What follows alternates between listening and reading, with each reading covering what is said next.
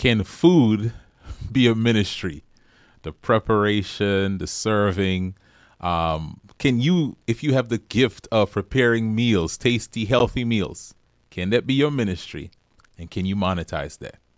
Our guest today is going to tell us exactly how you can do that. Let's go. Welcome to the Monetize Your Ministry podcast. And you get a chance to interact with them. To me, that's full time ministry. Did I happy because type of diabetes is like a feed. It brings in itself and then it opens. I want to provide content and things that are going to help change lives, and I simultaneously want to to receive a blessing from that. Now here's your host, Kymone Hinds. All right, welcome back to the podcast. You know what to do. If you've been with us at all, make sure you subscribe. Make sure you subscribe on YouTube or any podcasting platform you're listening to this podcast on. And one more thing, make sure you share it. This conversation we're going to have today and the conversations we've had before is somebody who needs it. Someone who is trying to figure out what do I have that's valuable? How do I package it in such a way that it will um, be helpful to someone else? And then how do I get it out into the world? So please, please, please share this content today while you're watching it. And I want to introduce and welcome our guest today. His name is Chef Chew. Chef Chew, welcome to the podcast, my brother. Hey man, I'm happy to be here. How you doing, my friend? What's happening? What's happening? Man, I'm doing great, man. I'm doing great.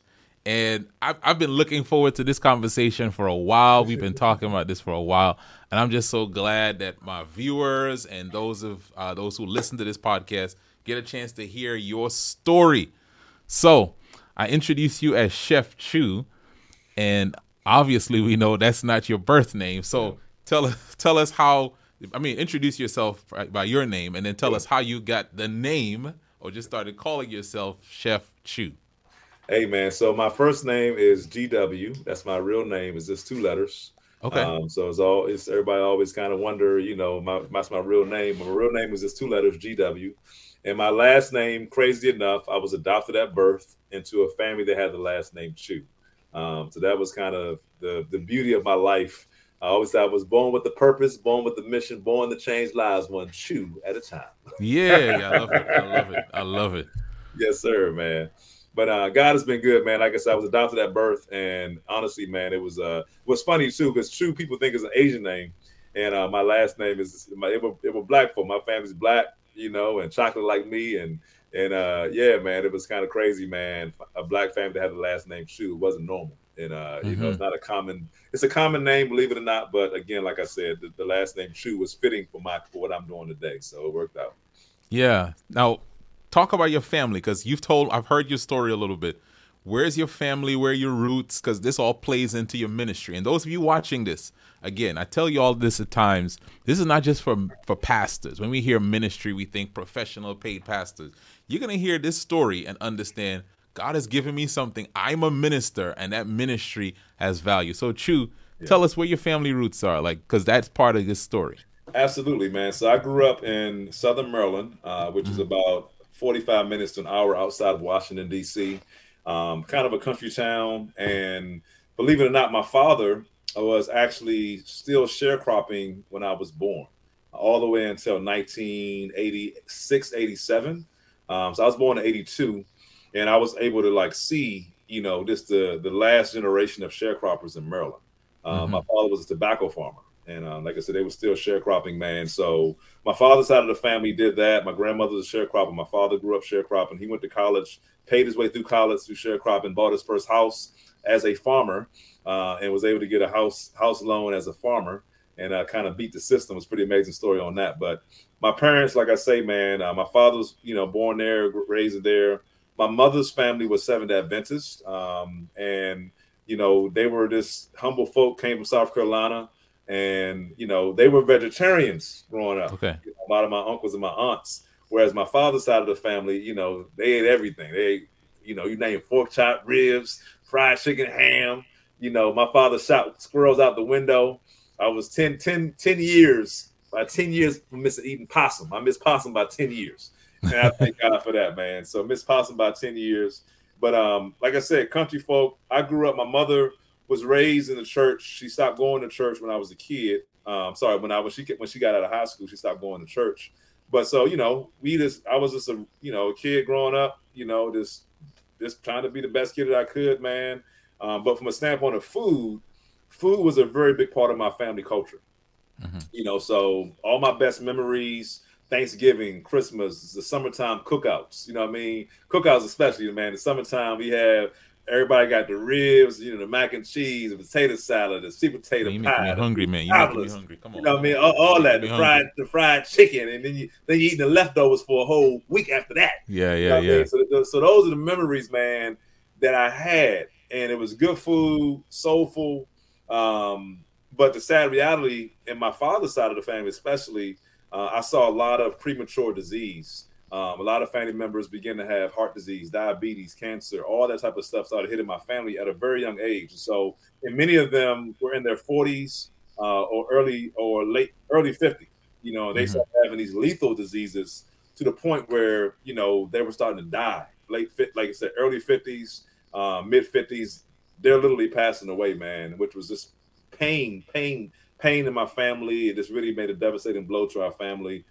On the other hand, my mother's side of the family, many of them were vegetarian. So while I was again all that good soul food, South Southern cooking, my aunts and uncles on my mother's side of the family were vegetarian. So they was growing up eating all this canned veggie meat, you know, and mm-hmm, all this mm-hmm. stuff, you know, that I ain't never heard of. Morning Star and you know, Ready Burger and Loma Linda beef, uh, not beef, but Loma Linda hot dogs and yeah, yeah, all yeah. this stuff, man. Scallops and you know, it was a whole nother language on their foods. You know what I mean? Mm-hmm, mm-hmm. And uh, I would go to my cousin's house on. I was actually started going to church with my cousin, and and that was my uncle, my aunt, my cousin, and so forth. But I would go there every weekend, and I would go to church with them, and I got exposed to vegetarian cooking at a young age, and mm-hmm. so I had this experience as a kid eating vegetarian food on weekends and then during the week eating everything that everything and everything and everything, you know, everything. Right. So, but they made the vegetarian food taste good though. That was the difference. Right. You know, it wasn't right. like I'm eating, you know, a, you know, they had something called scallops.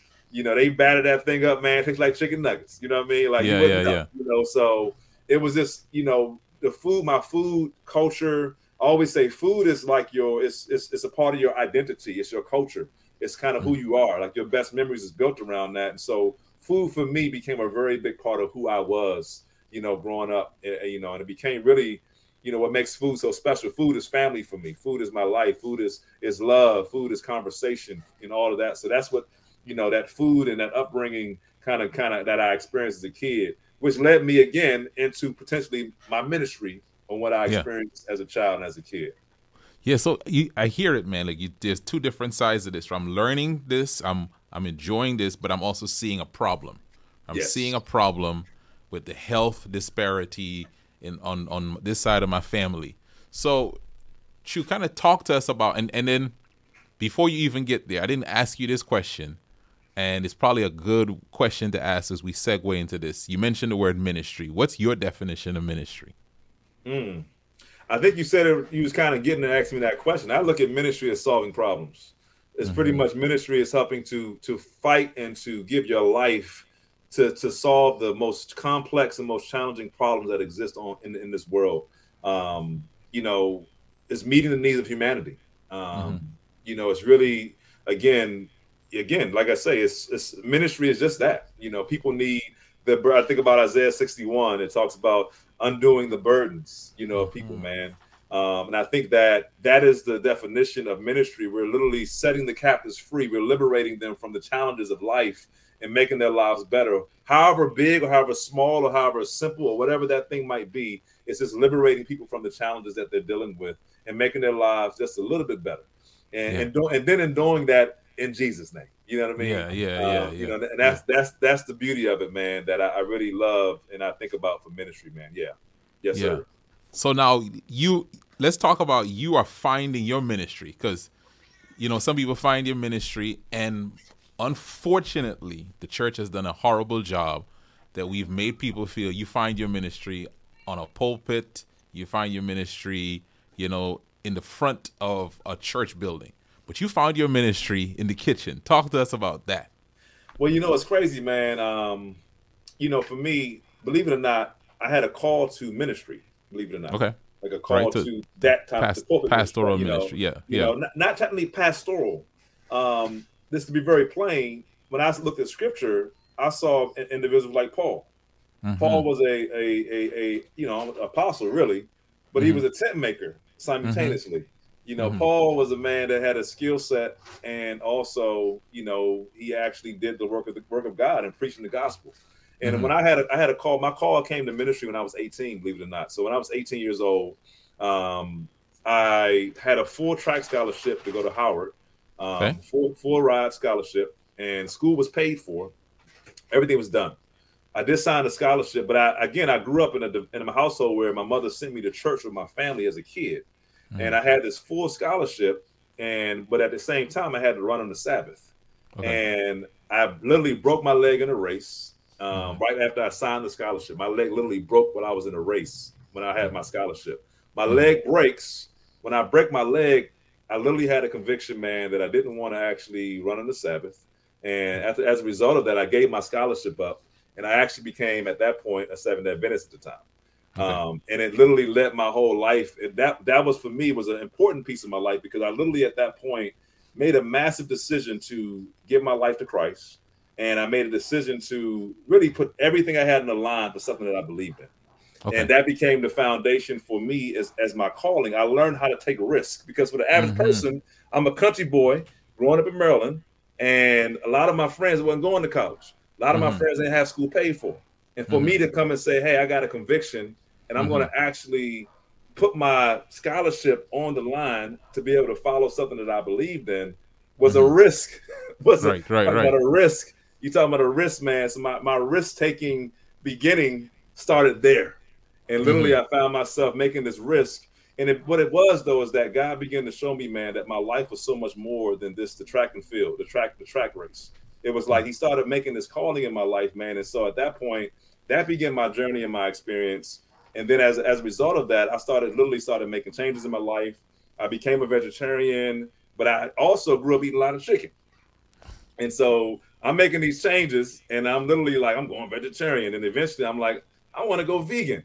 And vegan food at the time in 2001 was horrible. I mean, it tasted like cardboard. I mean, yeah, vegetarian yeah, food, yeah, yeah, yeah. vegetarian Listen, food wasn't that wasn't that popular. I mean, it wasn't in. food It wasn't in. It wasn't in. But you know, without the dairy and eggs. So for me, it was like, dog, I'm, I'm making these changes, but I also grew up eating good food, and I was starting to miss good food. And I began to realize, man, at this point, I'm losing family members and starting to see this connection. And I'm like, man, maybe I can start making healthy food and make it taste like mama made it, taste like my auntie made it. Mhm, And mhm. so again, again, as a result, that life change. Again, I had a decision point in my life. This is very critical for me. When I gave that scholarship up, I was giving up things.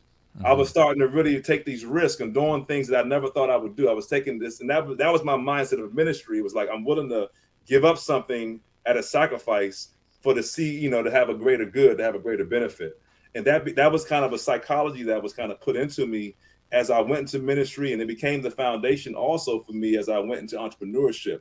And also, when you think about going vegan as a black kid in 2001, what you look like giving up fried chicken at, in, in, in 2001 as a black kid? That's definitely a conversation starter. that- that That's is a conversation. is a I'm giving up things, dog. Yeah. I'm, I'm like I'm giving up. It was like this whole thing was like, man, I'm giving up a lot of. So I went through this concept of like giving up things, taking risks, and I was willing to take a risk on.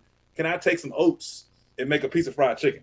Mhm, it was like I'm willing to take like ingredients like that didn't make any sense, and I'm taking a risk to figure out if I can make it taste like Mama made it. And so that Yeah. became this psychology that we kind of began begin in my my ministry career, in my entrepreneurship career, and it was really a call to ministry. God was calling me like this through these life altering circumstances, you know, getting me to the place where like, oh, your last name is Chew, and recognizing that one day, Mhm. you know, all this stuff was leading to this place, and and so miraculously, man, I say God pulled me out of a career where I was an athlete, um, in the in the going and went to Howard for business, but kind of going more into a corporate world, and God began to shift me into my passion, my purpose, um, and He did it through some really, really kind of like I said, you break a leg in a race, and you realize, okay, maybe I need to rethink my life about God here, you know, because I'm just doing Yeah. my thing. And so God Yeah. began to do stuff like that in my life and centered me where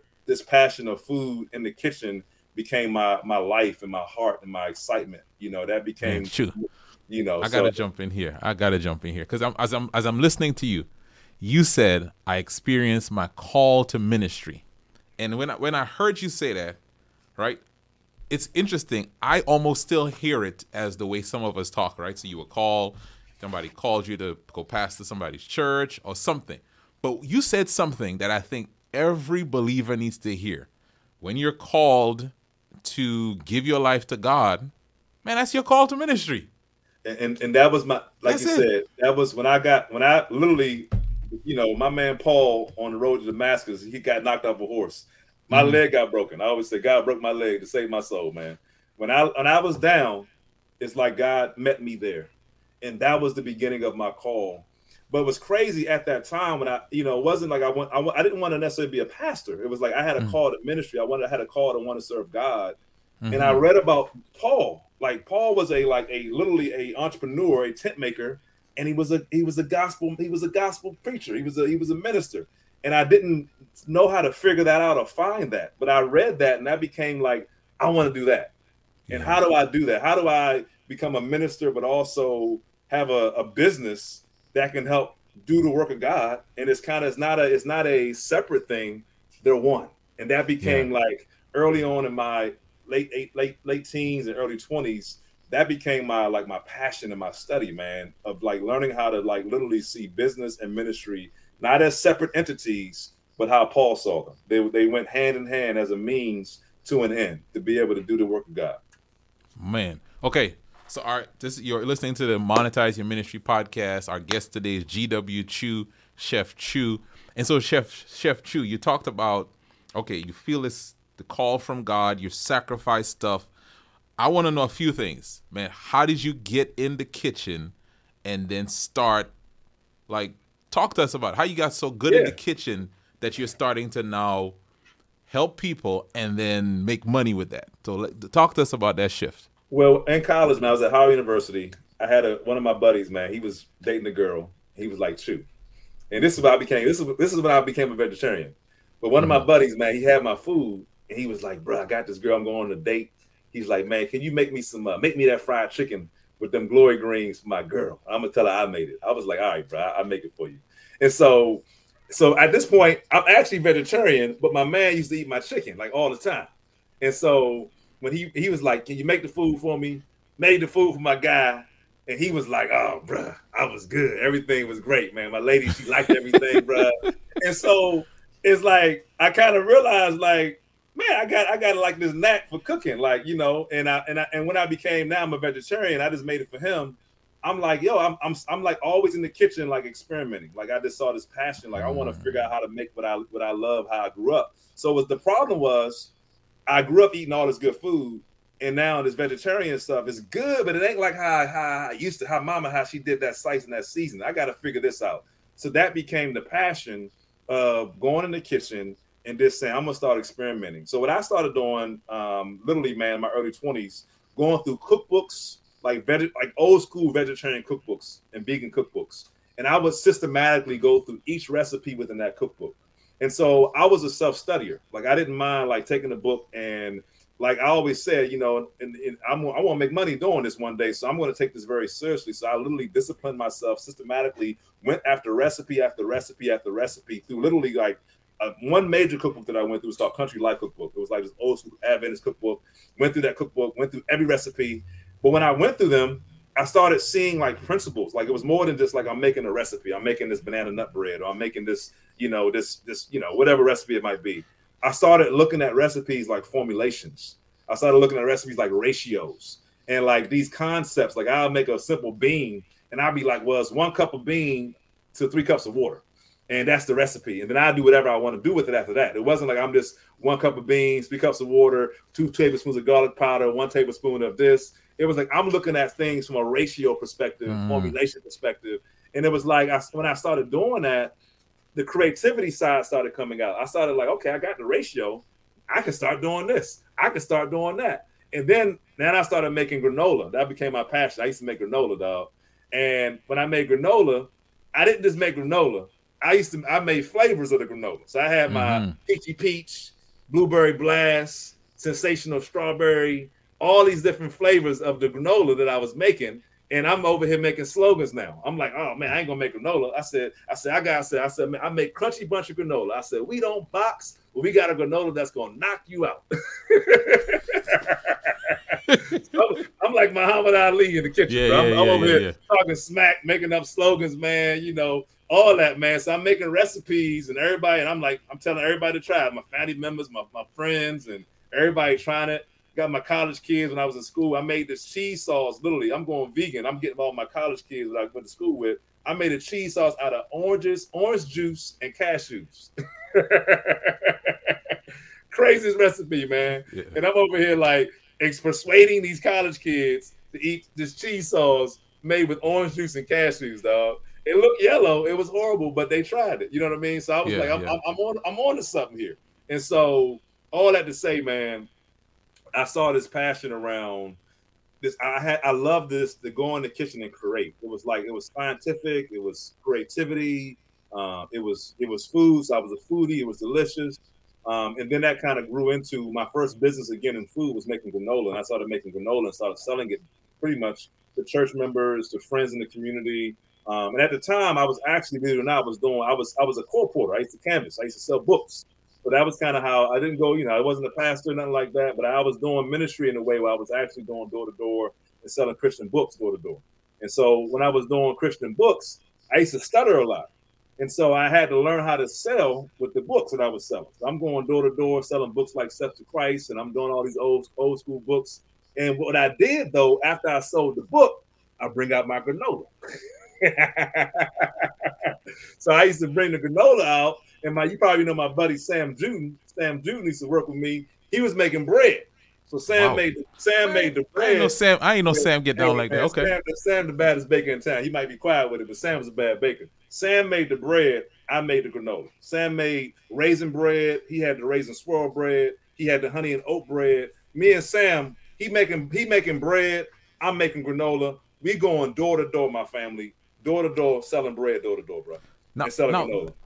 Now we got to take our everybody. Let's let's make sure we go back. The reason you started exploring this is not just not just and not firstly because I'm gonna make money on this. The reason you started exploring this is because I look at my family and my community, and I see there's a need here. there's a need and even in my own personal life i was missing what i grew up eating so even before i think the need of my uh, the family model was like it wasn't as crystallized as it is today but as at that time it was like i'm losing family members but it's like i miss eating what i grew up eating. Mhm. like i get i mean man my mama made the best fried chicken family. You know what i'm saying? You Mhm. know mac and cheese. I mean i'm missing all of this and i'm like i gotta experience this again. I gotta experience how to make this again. And I, then as i was doing that on a personal level i was realizing like yo I, am i'm losing family members i'm seeing people dying around me and it's most of this stuff is causing because of how we actually eating Yeah. and so it, it- became, you know, so it became more of a personal passion that then became a more reality as I started seeing people around me that I loved, that I loved, that was dying because of what we were eating and how we were living. And so it just, as a, you know, it was a long journey that really made it even more clear. But at- when I first started, I was seeing it, but it was more of a personal, like I needed it for myself. Like, Yeah. so I think a lot of times, a lot of times people's, you know, ministries come because of their own personal need. You know, Yeah. you need something for you, so you kind of like, I gotta, I gotta figure this out for me. And it's Yeah. like, oh, it's good. It's changing my life. And I'm Yeah. the I'm the living testimony of what I'm actually trying to bring to you. But then I started seeing like, yo, I'm losing people in my family that's really close to me. And I'm starting to understand, like, oh wow, like they died of diabetes, or they died of, of heart disease, they Mhm. died of cancer. And I'm like, yo, all those are lifestyle diseases. All those things are happening because of the lifestyles, you know, largely our diet, largely our, our you know, this the, the lifestyles and the stress of life that we're going through as especially as black and brown folk. Um, all of that became very clear for me. And it was like, oh, I got now it's like, I got a solution. I know how to make chicken that look like chicken, but it Yeah. ain't chicken. You know, Yeah. it's like it And it tastes to- like it, too. and and it tastes like it, man. So that that became Listen. all of that started happening. you're, you're bringing up a really good point, and I want our listeners, our viewers, to catch this. A lot of times, you are the sol- you- God gives you a solution to a problem that you have faced, that you're possibly facing, and you you you you know, and then sometimes you go, why isn't anyone doing something about this problem that I'm passionate about? And God is saying, I put something in your hands to do something about that problem, and that solution, that that thing, is your ministry. And now, Chew, we say on this podcast, we want you to monetize your ministry so you can do more of it. Because right now you're able to reach and touch more people. I'm gonna get we want to get to that. But before that, I want to get to this. Let me introduce people to where we first met. I was an event planner for an event in Southern California called Fruition Lab. And the guy who was uh, the main organizer, his name is Jeff Tatarchik, great brother. Jeff was like, We got to bring in Chef Chew. We got to bring in Chef Chew. He's like, This guy makes the best Philly cheesesteaks. So you came, and man, you it was like everything was from scratch. It was like all of your own stuff. I don't know how man, you went in the back in that kitchen and you were just making it happen. So you came out, it was lunch, and folks were lining up getting these Philly cheesesteaks. And this one guy said, Man, this Philly cheesesteak is so good.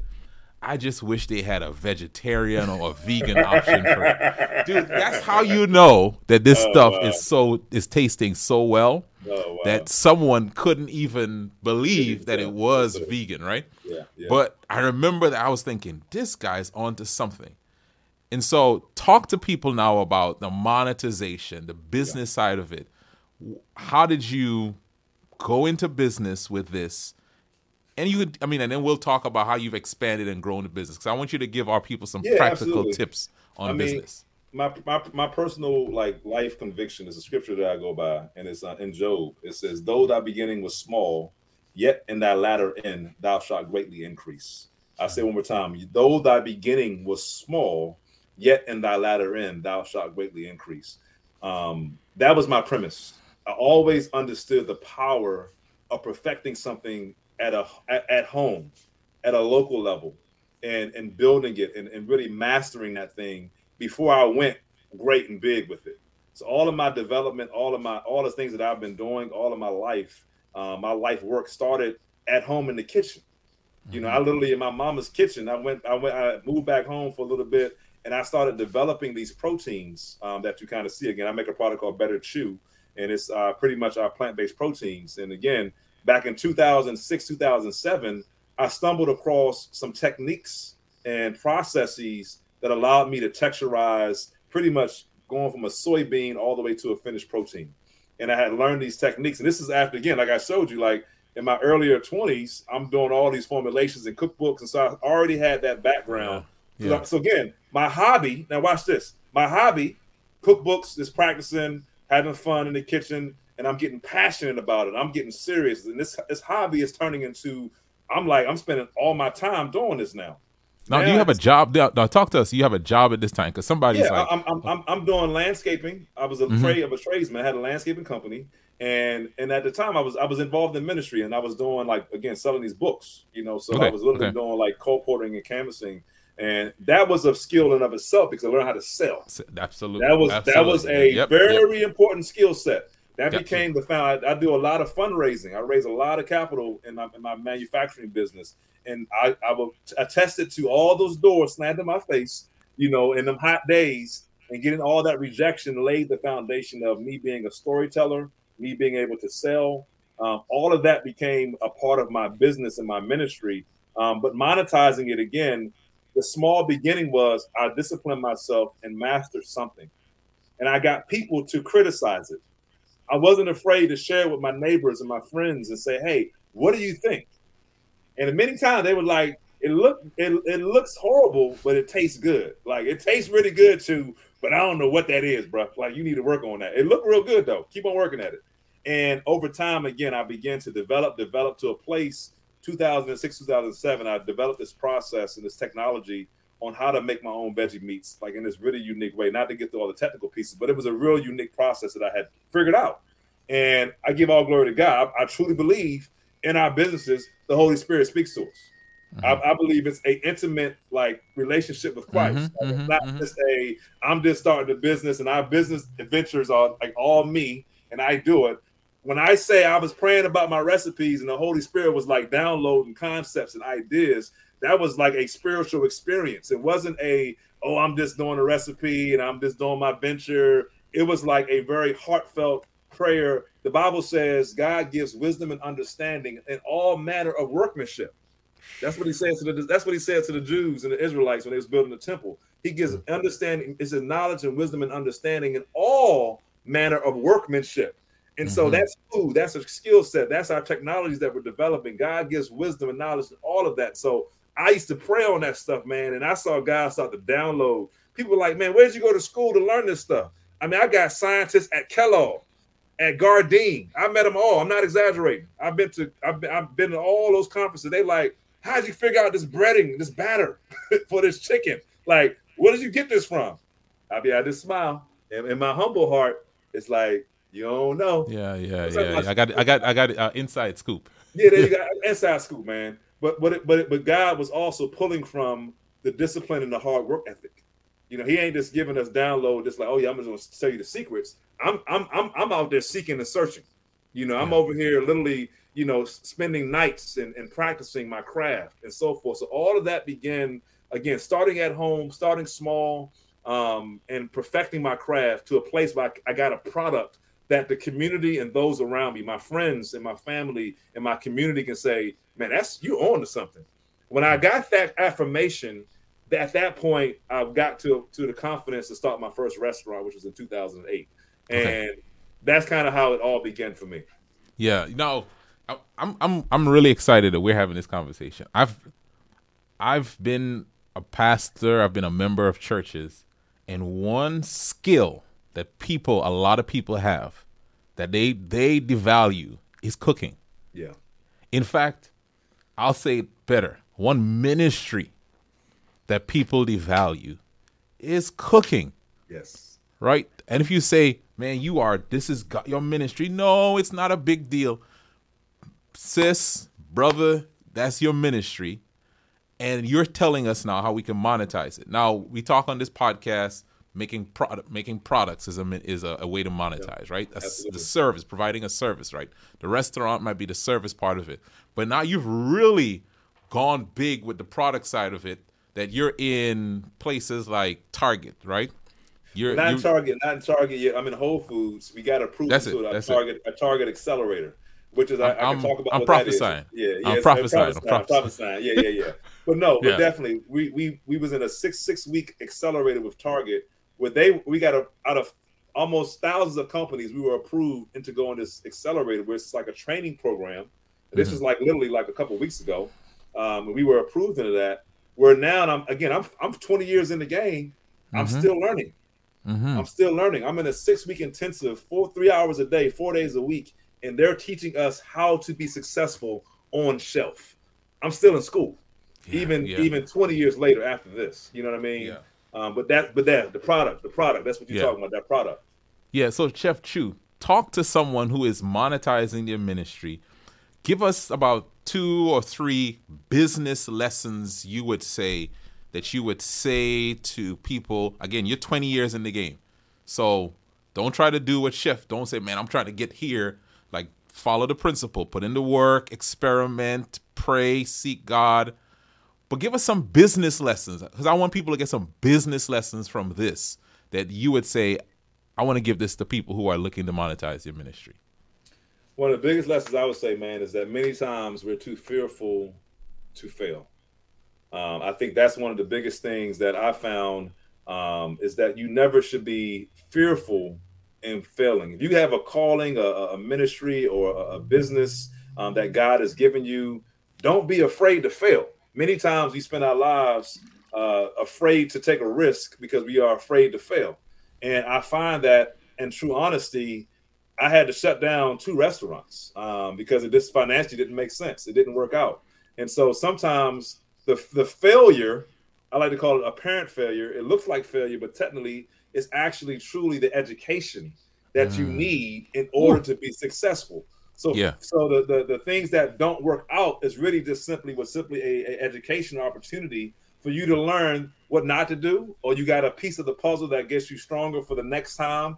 Again, if Mhm. it's a calling, if it's a ministry, if it's something that God has put in your hands, you're gonna. It's, it takes time to figure out what that solution is going to be. So you're going to be iterating and iterating and iterating and somewhat failing or not making the revenue that you think you should be making. But it's all the process of finding out what that true MVP that you have as a, as a company, as a business, what's that most valuable Wait, what? product? There we go. yeah, min- minimal viable product or most valuable product, however you want to call it. You're looking for that that solution that you can bring, and sometimes that comes through doors being shut, contracts being lost, business shutting down to find out what that true solution is going to be. Um, so that's that's that's a major lesson. Don't be afraid to fail. Like Mm. go for it because you only live in this life once. Yeah. You know, and so be, be- go out there and fail. That's what I say. Go out, Yeah, go yeah, out there and fail because failure is actually one of the best ways to be able to learn how to be successful in business. Any business person will tell you that anytime anybody that's worth their salt in business has failed a thousand times over. That's a part of the that's a part of the business process. So that's one. Um, another major one that I would say, man, um, know your numbers. I think that's a very, very critical piece. Uh, many times we're excited about business, but we don't really prepare ourselves and, and, and do the work necessary uh, to master our, our business and our, our, our numbers. Um, and sometimes you don't know how to. Um, hence, you got my brother like Kymone, you know, who does business coaching. But there's one thing I would say is that it's very critical as you're growing a business to understand the mechanics of your business. So, like in, in a very basic level, if I'm providing a service, you need to know how much labor it takes, how much cost it takes to do That's that right. service, so that you know how to properly price it. You know, That's you can't right. just, you know, in business, you don't just shoot from the hip. It's not a shoot from the hip business. You know, well, I got a service, I'm just going to do, I'm just going to charge this. But the question is, why are you charging this? How much time does it take? Because the more you understand your numbers and the why behind the numbers, the better you can actually close on the deal. Yeah. So if somebody says, you know, I'm, you know, I want you to uh, do this service for me, and you know, you're gonna say, well, I'm gonna charge you three thousand dollars, and they're gonna say, well, how much time is it gonna be? Well, you need to understand and give them the value of what that's worth, how much time mm. it takes, the material cost, and the more you can understand that, it allows you to now become scalable in your business. If you can, if you can set up a system where you can something can cost a similar cost every single time, the labor is going to be similar every single time, and you can get that system built. Now you can actually scale that business into become something that's going to now do what we're all looking for. We all want to be able to create a business that while we're sleeping is making money.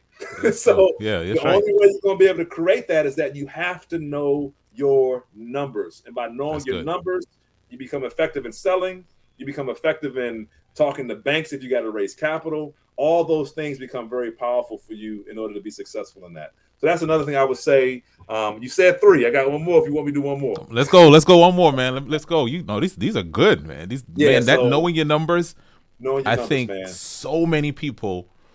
There's so much like I don't want to charge too much, man. I don't want, but man, when you put down, okay, how much is time is this gonna cost me? How much time right? cost it? Like, Yes. you should not do a job, and by the time you look at the time it took takes you, you're making less than minimum wage. That's that's that's that doesn't work, no man. sense. It Yeah, yeah. no sense. So no, like I said, man, knowing your numbers for me, that is how we raise in our company close to five million dollars in our business. You know, to be able to grow our business. Like we, Mm-hmm. Yeah. but it's all about knowing our numbers. Is how we was able to to do that, and that started at the very early stages. I've been doing this again twenty years.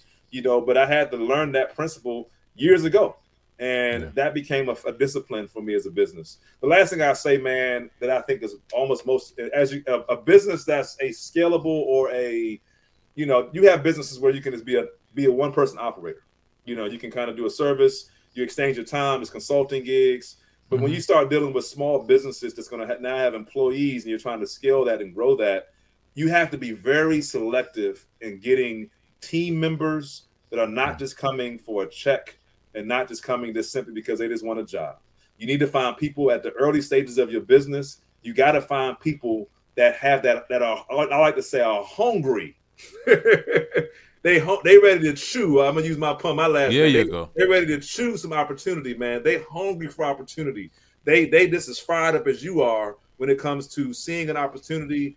They they in the mud. and they trying to become, you know, trying to get to their next thing in, in their career or their life, or they want to go entrepreneur. So both people are coming in this thing hungry. It ain't that team project where I'm doing all the work and they Mm-hmm. can sitting there on, you know, kind of doing nothing. They want to get all the all the benefits. You got to find people, especially early in those initial founders that have that skin in the game. And for me, you know, I got my founders. I had to give them equity. I couldn't be like, yeah, you know, I got this company, and you know, I'm gonna hold on to all the equity and ownership. So if we ever get big, I'm gonna be the one that's gonna benefit from all the Mhm. upside. I had to say to them, hey, you know, my CFO, my my my my, my chief administrative officer, my, my my two foundational team members, I had to give them equity. And I, I want to say equity is, you know, in the companies when you give up ownership, a piece of the pie to a person within your company. And there's a way to do that. You don't just give them equity up front. You can vest it, meaning like, hey, you work for my company, you see the vision. I'm going to give you X amount of shares per year over a set time frame. You know, That's and good. people people so you can do it in a way where you can have a vesting schedule. They earn their equity, but they're coming in, they're getting ownership, they're excited. You get you have people that's now have skin in the game. They're willing to fight with you and, and, and crawl because in business, you're gonna have those days, my life, where money's gonna be real tight. Hmm. And the founding team gets paid last.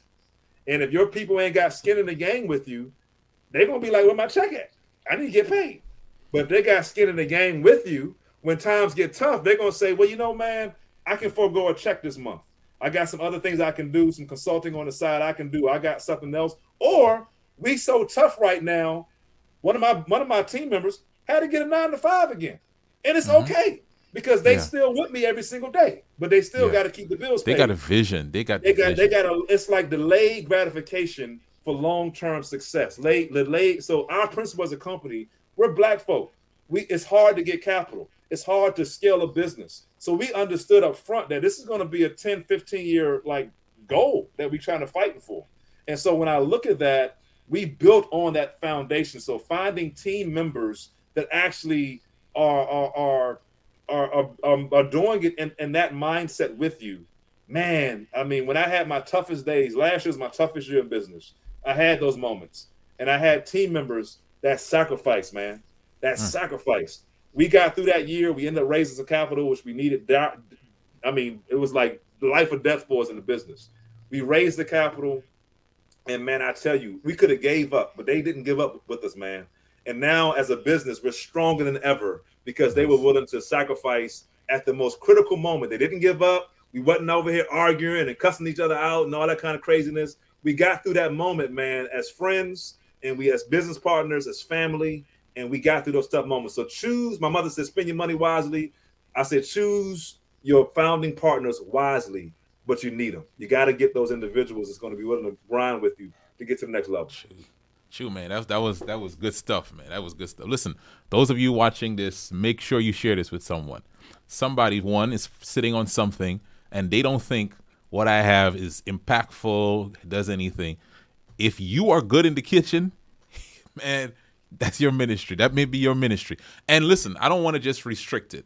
I want you to hear that God takes whatever you have that He's put inside of you and He wants to take that thing and expand it out to help people. And for some of us, we're getting started. Don't be afraid of failure. You know, work at that thing. The only failure is when you give up on that thing.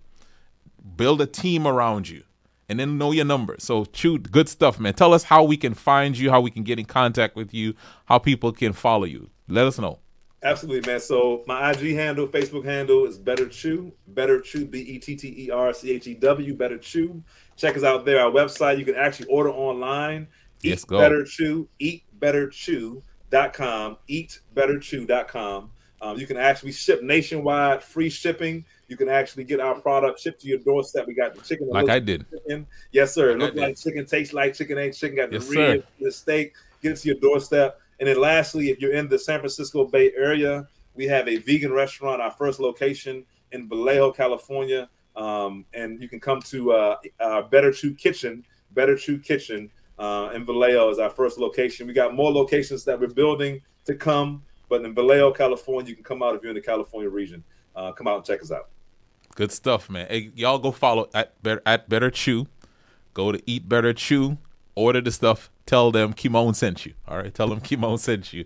And Uh, you may not get a discount, but you'll get the best products they have. How about that? How about that, you? Can we do that? Yeah, hey, that's it, man. I love it. I love it. Hey, man, thank you so much, man, for being on today. Uh, you've inspired people. There are people who are watching this that are going to take this and go start something, go take their ministry and bring that ministry idea to life and monetize it. So go increase your income and your impact.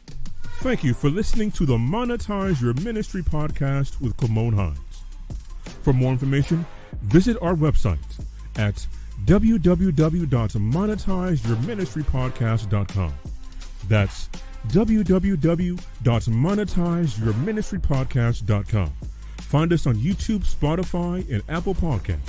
Please share this episode with someone who needs it. Let's increase our income and impact.